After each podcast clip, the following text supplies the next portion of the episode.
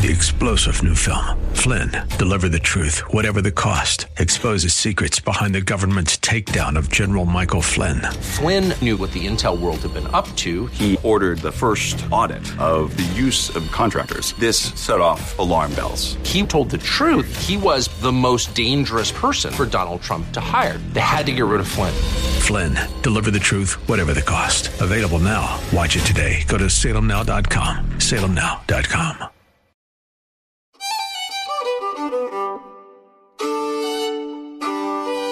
Welcome to Meeting of Minds with Jerry Bowyer. I'm talking today with my friend Steve Forbes. Steve is the uh, uh, the publisher of uh, Forbes magazine. Actually, Rich Karlgaard is the publisher of Forbes magazine. You're CEO and editor in chief. Is that right, Steve? Chairman and editor in chief. Uh, but my brilliance does not match that of Rich Karlgaard's. Well, Rich, he certainly has his gifts and his talents, but so do you. I, he, as Rich won the Crystal Owl three times, we didn't enter the contest, so uh, I had an advantage.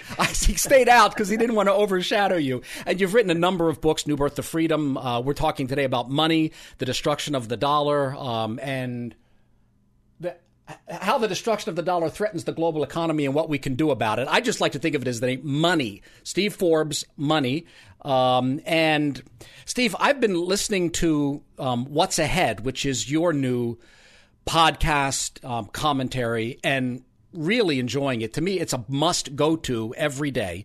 Um, short commentaries, two to three minutes, you know, almost every day. Thank you. Um, Thank you. And lately, uh, you've been talking about oil prices maybe uh, going over a hundred and inflation and how the Fed doesn't understand inflation. Can you kind of unpack that for us? We have more than two minutes, so you can just, you know, let the horses run. Go for it. Tell us what you're seeing there, please. Well, uh, the Federal Reserve uh, doesn't understand inflation.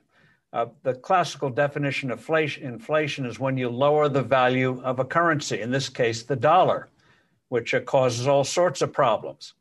And uh, then that has to be distinguished, Jerry, from changes in prices as a result of supply and demand. Right now, we're seeing a lot of price changes because of the disruptions of the pandemic. Supply chains were severely disrupted the way things were done was disrupted. Uh, for example, during the pandemic, a lot of people decided to do uh, repairs around the house and maybe expand. So the demand for lumber went up, but with the pandemic, uh, lumber production was going down. So you had a huge surge of, uh, in lumber prices. That was a change in the value of lumber. It had nothing to do with the value of the dollar. So uh, we have to uh, really, we'll talk about unpacking. You have to make distinctions between normal price changes or price changes as a result of extraordinary uh, events like the pandemic or uh, many, many times in the past a financial panic or natural disasters. But uh, what I think we're seeing unfolding here is when the Fed is right that some of these price changes will sort themselves out. But what the Fed doesn't understand is that when you lower the value of a currency, you change the price signals in the marketplace. Instead of getting a dozen eggs for uh, $3, you're only going to get 10, and you don't know why. And so it's like a virus in the computer, it corrupts the information. Hmm. And this usually comes about when a central bank like the Fed prints too much money. It's compounded here, Jerry, by a strange belief the Federal Reserve has, and it's shared by most central bankers. And that is inflation and this is where they don't understand the difference between price changes from supply and demand and price changes from the change in the value of the currency. The Fed believed that prosperity, good times, causes inflation, that when the economy is hmm. doing well, that bumps up prices. And therefore, since they regard the economy not as a collection of individuals interacting with each other, but as a machine, uh, they therefore have to cool things off. Mm. Otherwise, the economy will overheat. And so they try to create unemployment. They believe uh, this what they call the Phillips curve. It's not a baseball pitch. They believe that there's a trade-off between inflation and unemployment. If you want low unemployment, you have to have higher inflation. If you want lower inflation, you have to have higher unemployment. Now, history and experience and a number of Nobel Prize winning economists have all shown this is absolute nonsense. But nonetheless, the Fed worships at the shrine of the Phillips curve. So when you look at price changes, you have to ask uh, like uh, let's say the price of corn goes up. Is the price going up because the value of corn is going up? There was a drought or something, or suddenly everyone wants to eat corn? Or is it because the dollar value is changing, the dollar gets weaker? Hmm. We saw back in the 1970s oil go from $3 a barrel to a high of almost $40 a barrel. And because that was corrupting market information, people, a lot of people thought, gosh, we must be running out of oil. Uh, there must be a shortage of oil. And so we better ramp up production, try to find substitutes for it. And uh, then in the early 80s, uh, so it was the money illusion leading us to leading us to exactly. a whole generation of movies like Soylent Green and a whole generation of the renewal of a Malthusian philosophy. We're running out of resources when in fact it was a corruption in the information system. The exactly. unit of exchange, the numeraire, was distorted in value, and so we took the wrong lesson from those spikes in oil prices. That's right. It wasn't so much that oil got more valuable or copper suddenly became more valuable it was that the dollar became less valuable. The dollar became weaker. And in the early 80s, when inflation was crushed by Volcker, Paul Volcker, then the head of the Federal Reserve, our central bank, guess what happened the price of oil? It crashed, right. went down to about $10 a barrel, finally settled in in a few years at 20 to $25 a barrel. But the problem, Jerry, is when you have these long periods of price distortions, it uh, leads to a bad investment. It uh, misdirects capital. And we saw that in the early 2000s when, again, the Federal Reserve and the Treasury Department decided to let the dollar weaken just a little bit to goose things up. You know, Phillips curve thinking, yes. and the idea that if we cheapen the dollar, that'll increase our exports. so they uh, so they let the dollar weaken, and guess what happened? Oil went up from 20 $25, reaching a peak of 100 or so, even more. You saw the housing uh, bubble which led to a catastrophe in 2008, 2009. Right. So when these things happen, uh, it has bad results. Back in the 1980s, we think of Texas today as a nice, prosperous place, even if it is too hot right now.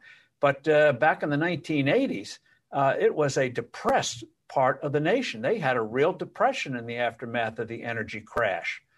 So these things have malignant consequences. And Mellon and Bank so, here in Pittsburgh was over invested in Houston real estate. And so there was a wave of bankruptcies that just swept across the country.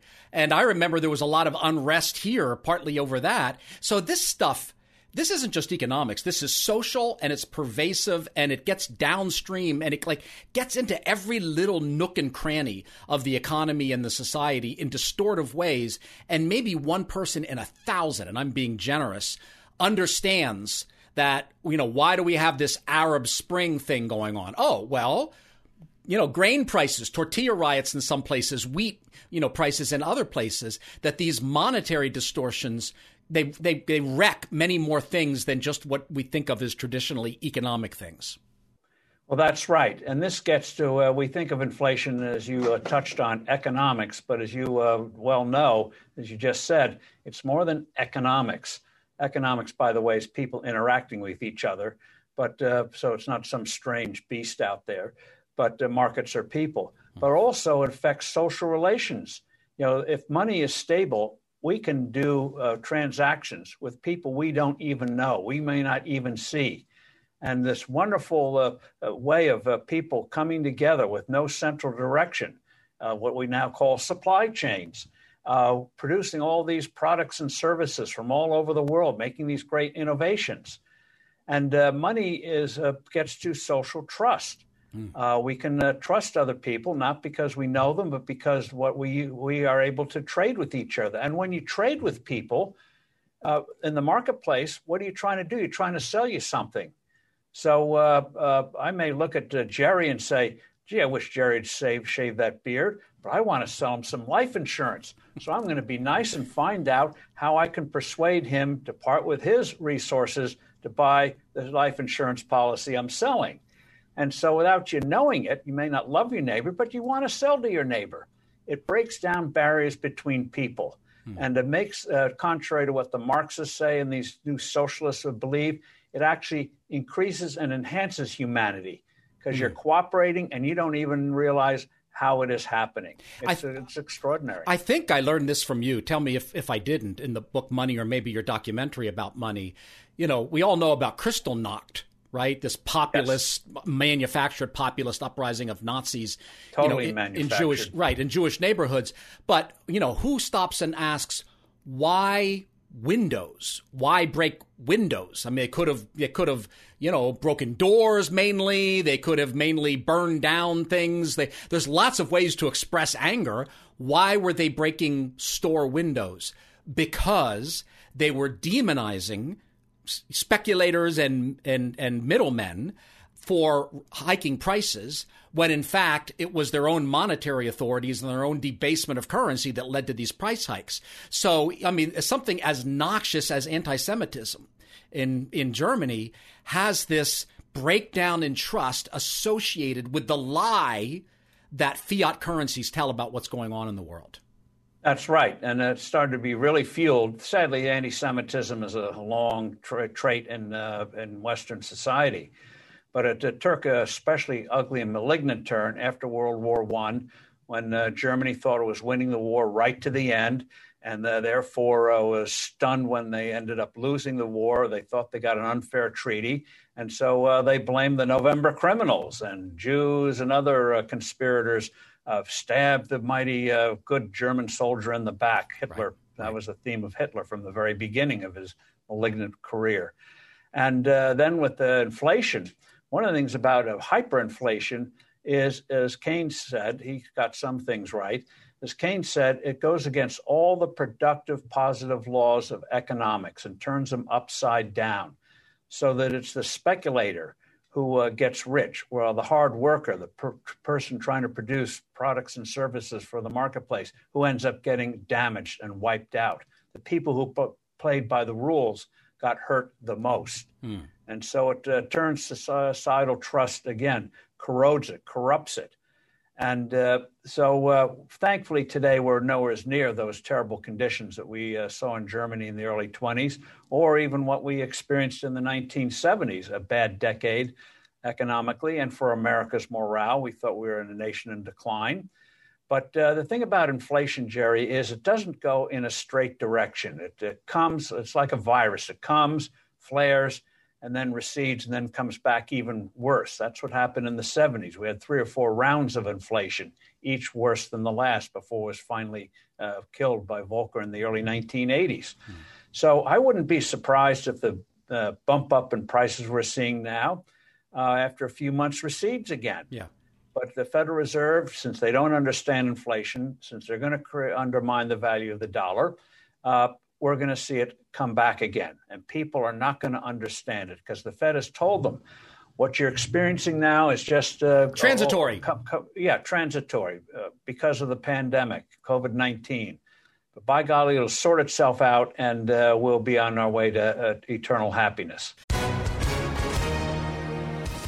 Hi, everyone. If you've been injured in an accident that was not your fault, listen up. We have legal professionals standing by to answer your questions for free. Call now and find out if you have a case and how much it's potentially worth. Call 800 702 5400.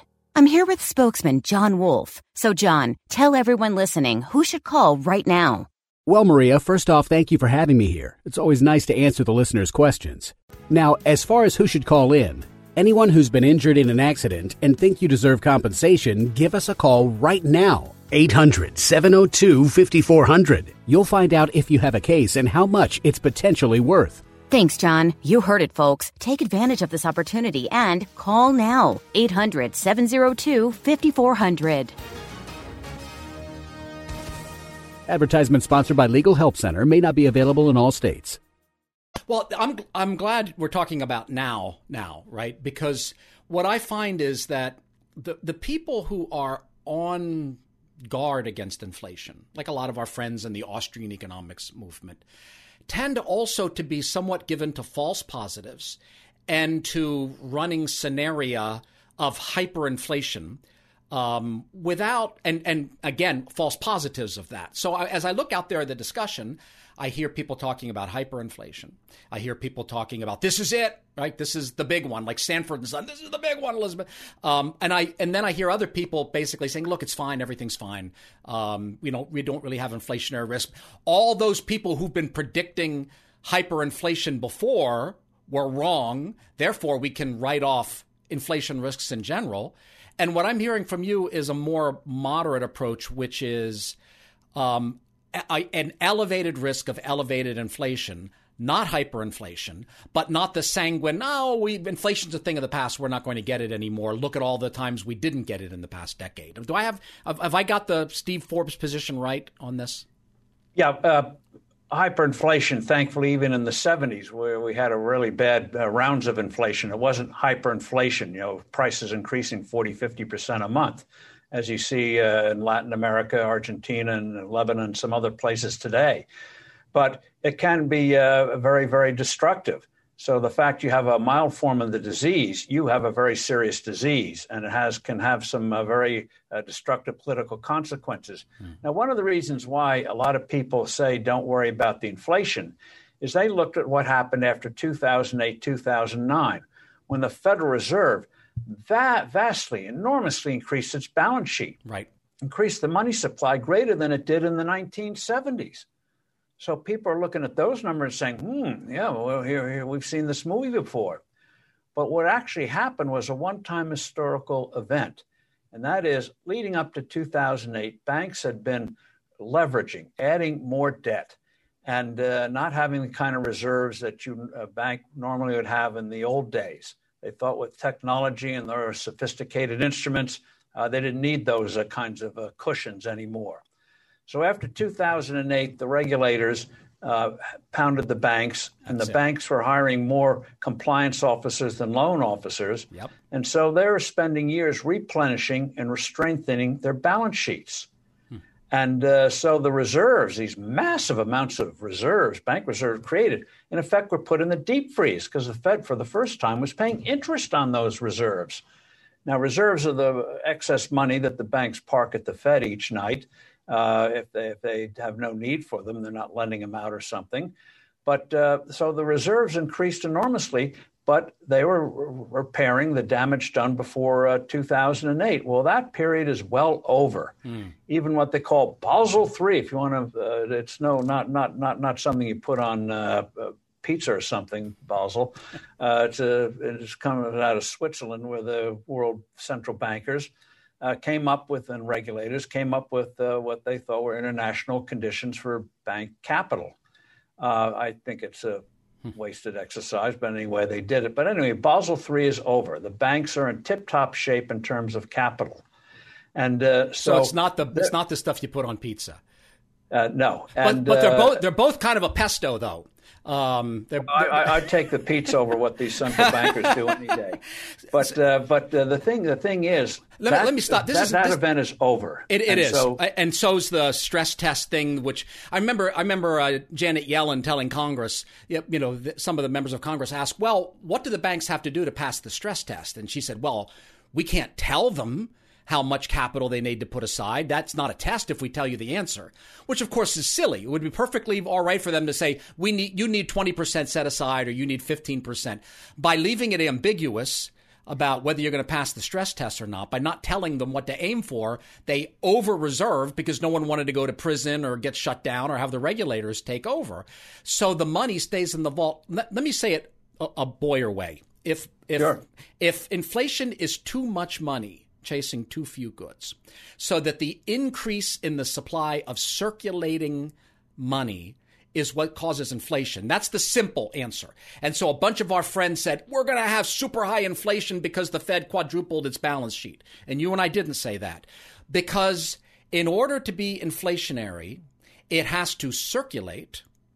Um, it can't, if it's locked in the bank vaults, if it's not in the consumer markets. It doesn't, it's not inflationary. And not only that, but in order to be domestic inflation, it has to circulate domestically. So if foreigners hoard dollars as, as counterparties, if they hold a huge amount of dollar reserves in the euro dollar market, that's not very inflationary here domestically. It's got to come back home. Or if banks hoard it in their in their vaults, that's not inflationary. But you're saying I think you're saying in terms of bank regulation, we're past that hyper hoarding. And I would suggest that maybe in terms of um, holding dollars overseas, that we might be past a hyper hoarding of dollars overseas too. That the world might be losing a little confidence in the dollar, so that some of those dollars might be coming back. Am I? Am, what do you think about that? Well, certainly uh, they don't seem to have the appetite for uh, U.S. government bonds that they had a few years ago. We'll see how that unfolds if Congress passes these crazy spending bills of uh, President Biden, and they have to figure out how to finance them. Uh, that's when uh, the rubber hits the road, so to speak. But in terms of uh, in terms of the bank hoarding, that's a nice way to put it. Yes, and so now the banks want to lend, and at the same time, you have this massive liquidity in the world and that's why, and then you have interest rates which are negative, which has never happened before in history. And you have these anomalies in the marketplace. Why in the world would an Italian 10 year bond have a lower yield than an American 10 year bond? It makes no sense at all. So you have these massive distortions out there. You have literally trillions of dollars of, of bonds being bought, uh, subpar bonds, junk bonds of uh, companies, not uh, companies that, as Michael Milken did back in the day, that uh, were thought to have prospects in the future. They had a low credit rating today, but uh, people thought they had a great future, so therefore you uh, would buy the bonds and get a juicy yield uh, while while waiting. Right. this time, a lot of companies that are on the edge are able to get mountains mountains of money at very very low rates. So again, this is a misallocation of capital. Hmm. So you put this massive amount of liquidity out there, people trying to put it to work.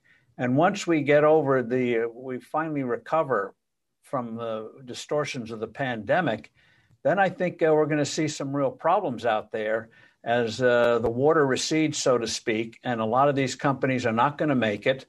And uh, somehow it's going to start to unravel. And so, so, so uh, has, has the distortion of the pandemic um, you know, created such a low baseline of one year ago that the current year over year inflation numbers might be exaggerating. I mean, part of this is cyclical, right? Uh, we, I think we both agree. I think we're both concerned about inflation, but I think we both acknowledge that one of the things that's going on is a little math thing where if your base is really low, is, is artificially low because you shut down the economy, that you're going to get year over year changes that might not reflect you know, the pure reality of inflationary policies might inf- uh, also reflect that distortion, right? So, it, in some cases, that's made the hawks a little too bold, you know, in in their feeling that see, we've proven right already. Uh, we, they they don't know that, right? Yes, and then you get into crazy things like uh, cost push inflation, labor induced inflation, all that kind of stuff. And uh, hmm. you know, after World War One and World War Two, especially after World War II, you had major disruptions in an economy that was totally geared to producing weapons uh, to, to, to, save civilization. And after the war, it took uh, two or three years to uh, uh go back to a truly civilian economy with a much uh, fraction of the defense forces we had before, before the end of the war. And during that period of time, you saw the cost of living seemingly rise up. Well, why? Because during the war, they had rationing, so you couldn't buy stuff even if you had the money. And also, uh, there was uh, the, the, the the production was not there. You know, we we couldn't buy cars. We were making tanks and helicopter. I mean, uh, tanks and airplanes and uh, armored carried armored vehicles and all that kind of stuff. And uh, so after the war, it looked like there was inflation, but it wasn't inflation. The dollar was fairly stable. Mm. Uh, it was readjusting. And uh, so uh, we, that's the kind of thing we're seeing after the pandemic. Uh, and I think we kind of underestimated the distortions because we're we live in a global economy, and right. what it did to other nations was, uh, in many respects, is severe, more severe than what we went. So we might have here. underestimated the supply chain disruptions. I'm glad you mentioned yeah. World War II because I've been arguing that the that this recession, depression, whatever we went through, is unlike anything that we've had in my lifetime or your lifetime. That the only analogy I can find is the rationing. It's not a perfect analogy, but the rationing regimes in World War II, where people were essentially forbidden. Demand was outlawed right? So when, when you have the the outlawing of demand, you're just you're not allowed to buy it, right? Or you or, um, when you have the outlawing of de- of demand, you get completely different dynamics than when you have other. I mean, almost all our recessions are supply side recessions. You know, government messes something up, creates a bubble, raises taxes, and we shrink production.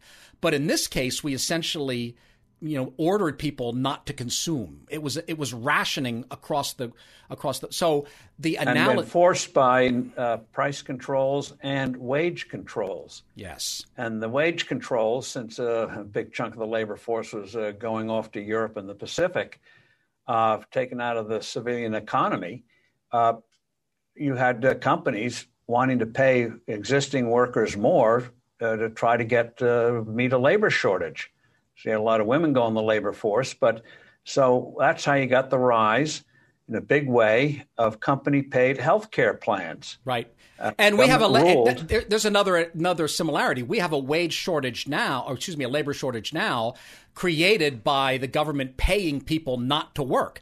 So, yes. so I, I, I, think you're really onto something. I'm sure you're thrilled to hear that. I, I think that uh, with with the analogy of the price dynamics after World War II, because that's the most analogous to what we went through. And a lot of those price increases weren't really inflation in the classic sense; they were bounce backs from various distortions. Yes. Right. And uh, and so uh, what you see today is a confluence of both. Now the Fed has weakened the dollar somewhat in the last couple of years, and you saw it in the gold price, which was gone from roughly twelve hundred to eighteen hundred dollars an ounce. Uh, not good, but not bad. And uh, so you have a little bit of the mix of uh, of uh, inflation. But the key thing is where where's the Fed going from here? Right. And, uh, yeah, after World War their... II, we rolled into Bretton Woods. We do not yes. seem to be rolling into a Bretton Woods kind of mentality right now. Quite to the contrary. Yeah, in Bretton Woods, uh, we fixed the dollar to gold, $35 an ounce, and every currency was tied to the dollar. So every currency, major uh, currency, was in effect on a gold standard sort of once removed, but it was still a, a standard uh, fixed by gold. Uh, that is uh, using gold as a metric of value. Mm-hmm. That uh, you wanted to keep the how do, how do you keep a currency stable in value?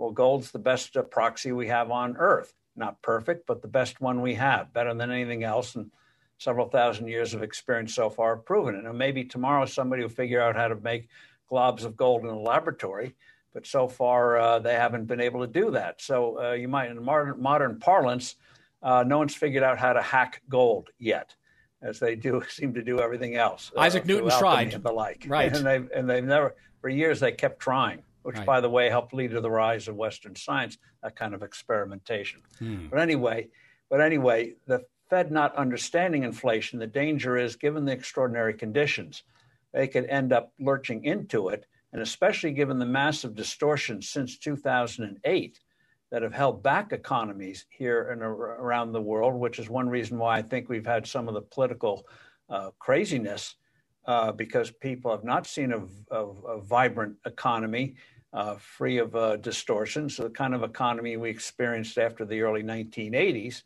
Uh, a lot of young people uh, think it's just one crisis after another, and therefore it must be capitalism, mm. capitalists who, who, who, are the cause of it. You know, Jeff Bezos, we couldn't have existed without uh, Amazon during the lockdowns, but by golly, he, he, he's a villain. You know, they're comparing him to Lex Luthor. Uh, and it's the uh, hair. It's the you know the hair thing. Yeah, it's, it's so they uh, they don't want him to come down from space when he goes up in his rocket ship. Uh, yeah, I mean, it, you know, and it's not just. By the way, little side tour here. It's not just the Democrats anymore. Um, so I'm going to, you know, put you a little. Maybe this is an uncomfortable position. I hope not. I'm very concerned about the rise of a default knee jerk anti corporation, anti business populist impulse among Republicans now. I mean, I, you can almost always count on the Democrats. At least, I mean, you had a Clinton and JFK once in a while, but generally, you could count on Democrats to kick kick corporations. They're they're bad. They're capitalists. But now, you know, Marco Rubio, some others, there seems to be a, a kind of a similar attitude in the Republican Party. I mean, you seeing that, or is it my imagination? And is, are you concerned about it? Well, it's really a reaction to what you might call big tech. And uh, here is where uh, the leaders of those tech companies have behaved, I think, extremely irresponsibly. Regardless of what the law books say, you must have at least the passive acceptance of the public to exist. And in the 1800s, for example, the railroads gradually were seen having a public be damned attitude uh, euchering the farmers. Not all of them did it, but uh, they got a bad reputation, which led to the government to create the first independent agency, the what they called then the Interstate Commerce Commission, regulating rail rates, which ended up uh, screwing up the industry to the point where uh, by the, the, late 70s it was all gone bankrupt. Hmm. Then they deregulated it. Started, by the way, under Jimmy Carter, amazingly. Yeah. And uh, we now have the greatest freight system in the world. Everyone focuses on uh, bullet trains, but the real purpose of railroads is moving freight these days, and we do it better than anyone else in the world, more efficiently than anyone else in the world. But those leaders of those companies going out of their way to kick sand in the face, yes. to kick the shins right. of people of the center right is is, is just asking for trouble. I and agree. Are, it's irresponsible. As, it's as, irresponsible to the to their companies, to their shareholders, ultimately, and to the country, because you are going to get some uh, something bad uh, uh, done. And uh, they talk about uh, doing away with Section 230, right? And and and uh, you know, you got to be very careful when you do those things. Uh, the law of unintended consequences has not been uh, not been repealed, and you have uh, Clarence Thomas and others saying these companies are common carriers, mm. which means they should post anything and everything that's not illegal. Well, we have to be careful. That doesn't lead to another version of the fairness doctrine, which yep. was used to uh, keep uh, conservative views off the air. we never would have had Rush Limbaugh if, if we hadn't had uh, repealed the fairness, so-called fairness doctrine.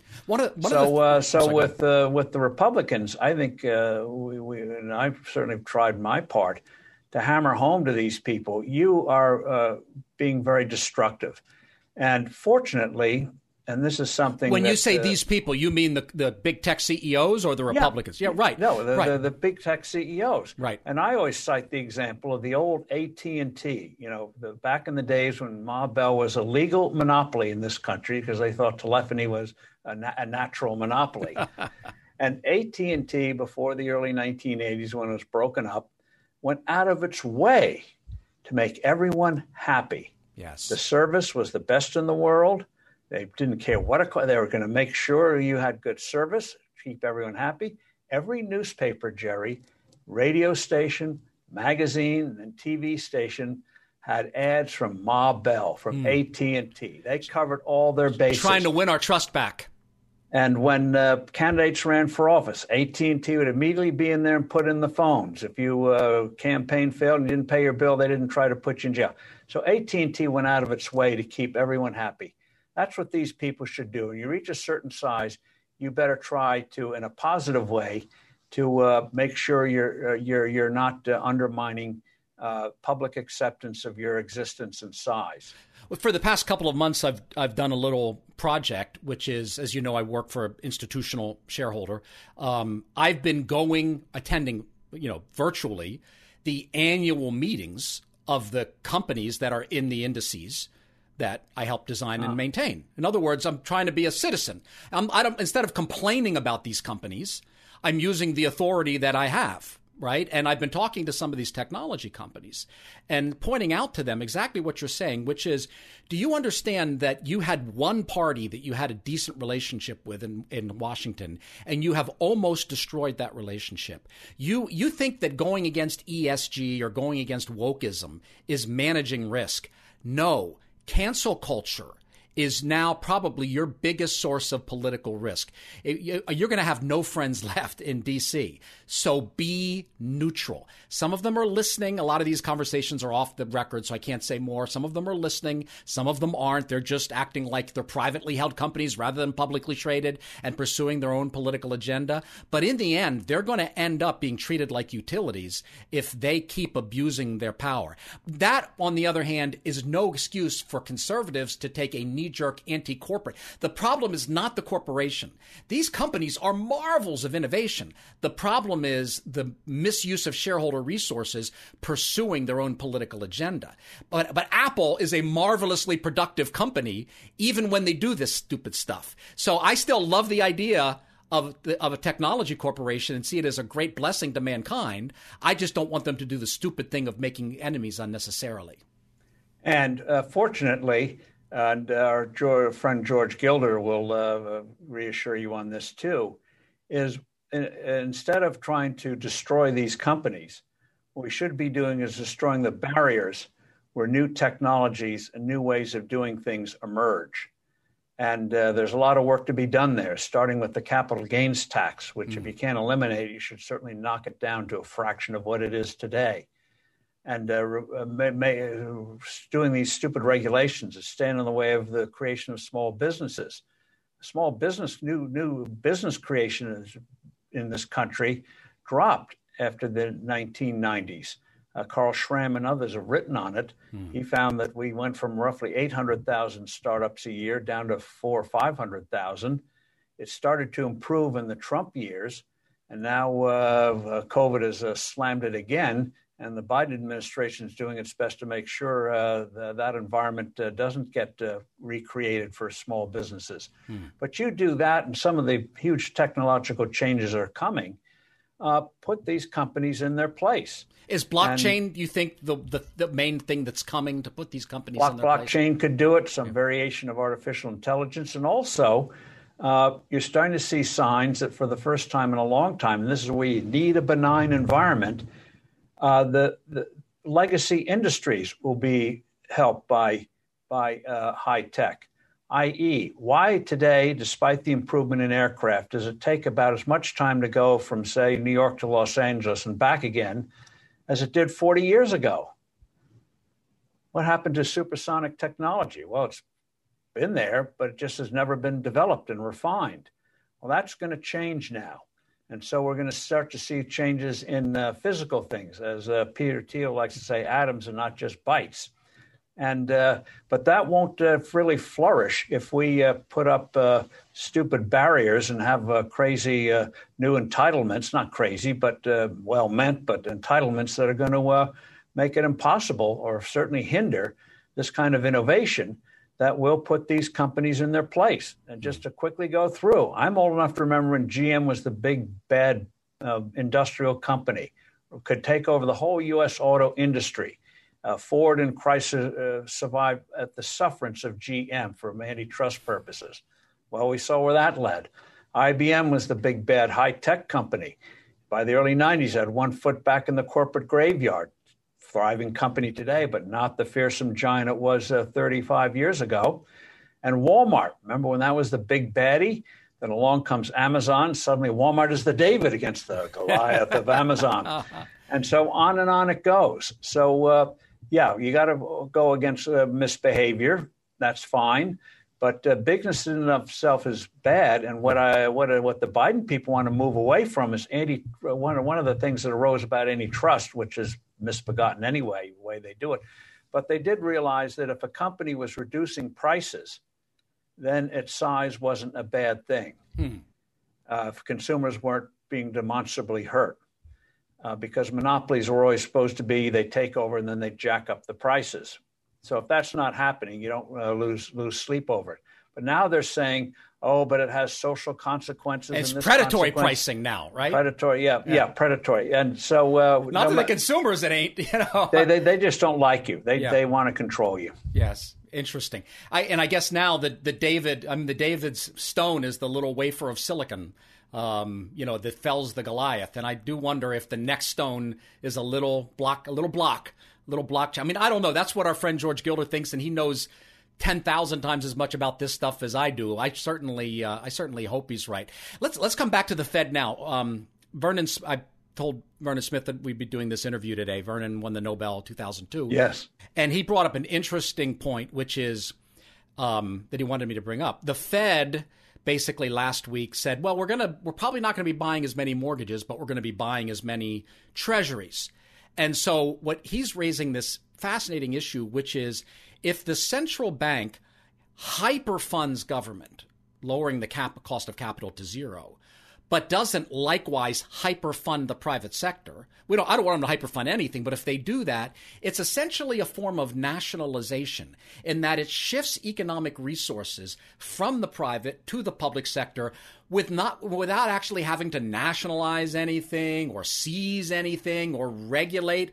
It just it just reallocates the capital almost quietly and that that's a de facto deprivatization and portends bad things for the future What do you think about Professor Smith's theory well, on this? Uh, one, when you have a misbehaving Fed combined with a government determined to misbehave economically in terms of uh, taxation, regulation, and the like, spending and the like, then uh, you destroy capital. You destroy private capital. Remember, most wealth is the value of assets. It's not cash sitting in under your bed or in a bank vault. It's asset value. So if you have a hostile environment for productive uh, creation of uh, assets, guess what happens? Wealth disappears. Poof, like a puff of smoke. And uh, I guess I shouldn't use that analogy anymore since uh, smoking is bad. But anyway, uh, the, the, the fact of the matter is you destroy it's a capital. Puff of vape. It's, vape. It, it's vape. Well, the government hates vaping Oh, too. they true. That's- that's true, strangely enough, another subject for another time. Strange, but uh, but uh, so it destroys capital and it destroys the creation of capital. So uh, Smith is uh, Vern Smith is right, and uh, one of the things that socialists learned a long time ago is unlike what they thought after World War II in Britain that you nationalize all the means of production. It's far better and uh, cleverer to put in regulations and other measures where your survival depends on the sufferance of politicians. And therefore, you get the blame when things go wrong because the politicians, oh, we're, we're, we're not in charge. It's those evil companies that are in charge. And at the same time, you, in effect, uh, control the economy. And so uh, that's why uh, what, what, what the far left is doing, they want, uh, they, they want power more than they do prosperity. And uh, that's why uh, these measures, which are demonstrably anti-growth, like the raising the capital gains tax for I know crying out crazy. loud, we know they from won't. They won't even. We won't get new revenues on we that. lose revenue. Right. So here they were going to enact a tax that's going to lose revenue when they say, "Oh, we desperately need new revenue." They're doing that as a matter of control. And this thing of increasing the size of the IRS, adding 80,000 new agents, and uh, then uh, leaking those tax returns and uh, showing, uh, you know, the, in one sense, they showed absolute economic illiteracy when they took those tax returns and then took Forbes magazine's estimates estimates of their wealth and concluded they weren't paying enough tax. I mean, talk about mixing apples and oranges and God knows kiwis or whatever. Right. Net Uh, net they- wealth is not the same as income. You tax income, right? So Yeah, com- you, but- the base but- should but- not be net that, worth. But that, but that was uh, they knew what they were doing. They wanted to uh, create a an environment where people would say, you know, we better tax more, i.e., tax. The next step is taxing wealth. And the thing Hmm. I about see. taxing wealth is it's not just uh, seizing what you might own; it's monitoring and examining everything you do. One of the things the IRS now wants to do, it's in the bill, is uh, have you uh, know what your bank flows of cash in and out, not just your uh, income statements, but the flows of money in and out of all your financial accounts. And uh, then the next thing you want to know is what are your assets? Do you have a piece of art hidden somewhere? It's uh, all about control in a Didn't way we- that George Orwell couldn't have even imagined. Didn't we do a wealth tax in 37? Uh, we tried to, and then um, we tried to pack the court, and then it passed in 38. And our friend Amity talked about the depression within the depression when we got the wealth tax. I mean, that's incredibly destructive of value for everybody. It is, and uh, countries that try it end up uh, realizing it uh, doesn't work. But these people don't care if it doesn't work in a narrow sense. This is again about control, knowing what you're doing. If you want to do something, you have to have their permission. And so it's a, it's a very malignant thing. Uh, they're not interested in uh, recovery.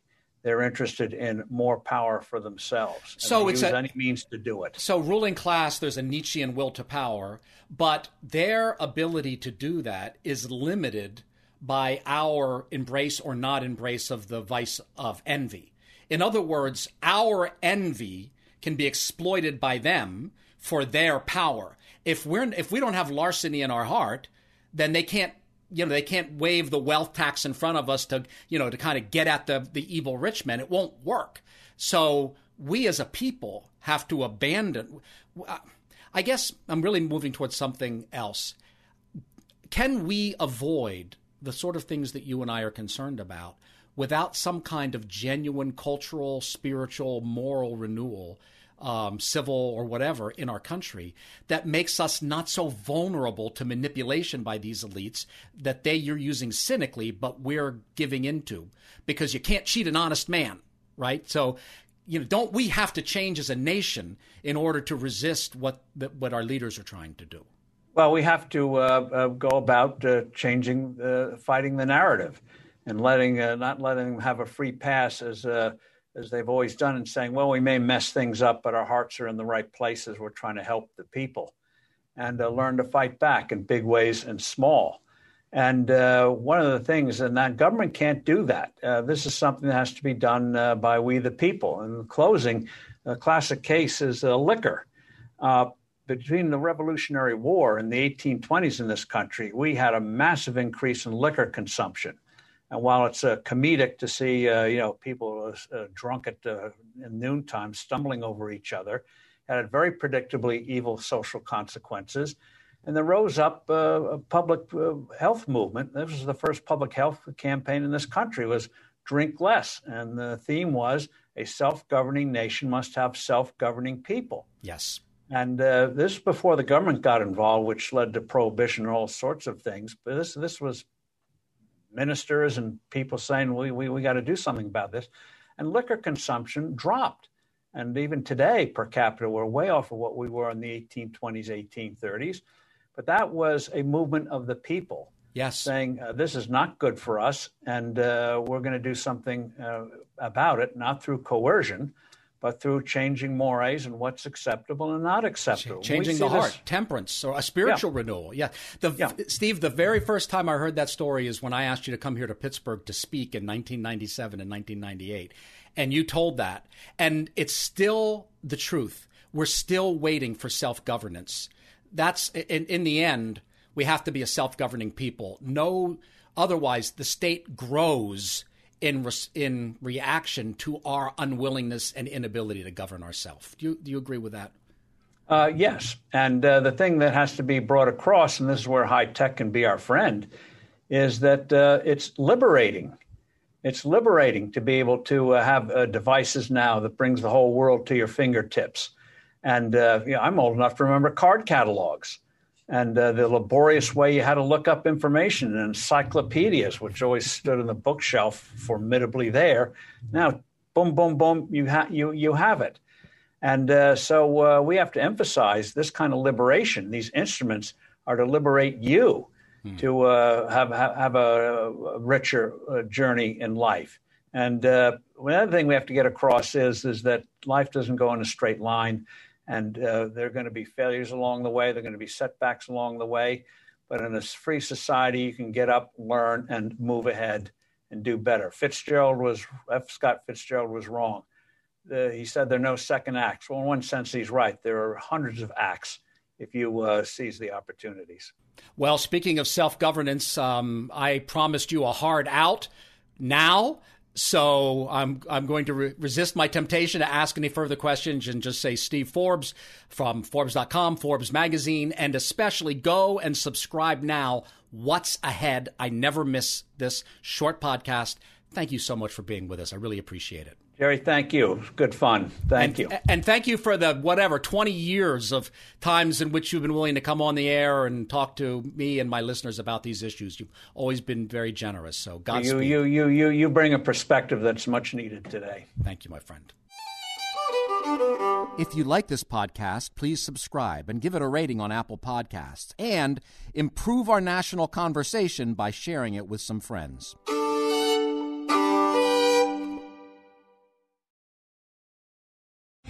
Three star general Michael J. Flynn, head of the Pentagon Intelligence Agency, knew all the government's dirty secrets. He was one of the most respected generals in the military. Flynn knew what the intel world had been up to, he understood its funding. He ordered the first audit of the use of contractors. This set off alarm bells.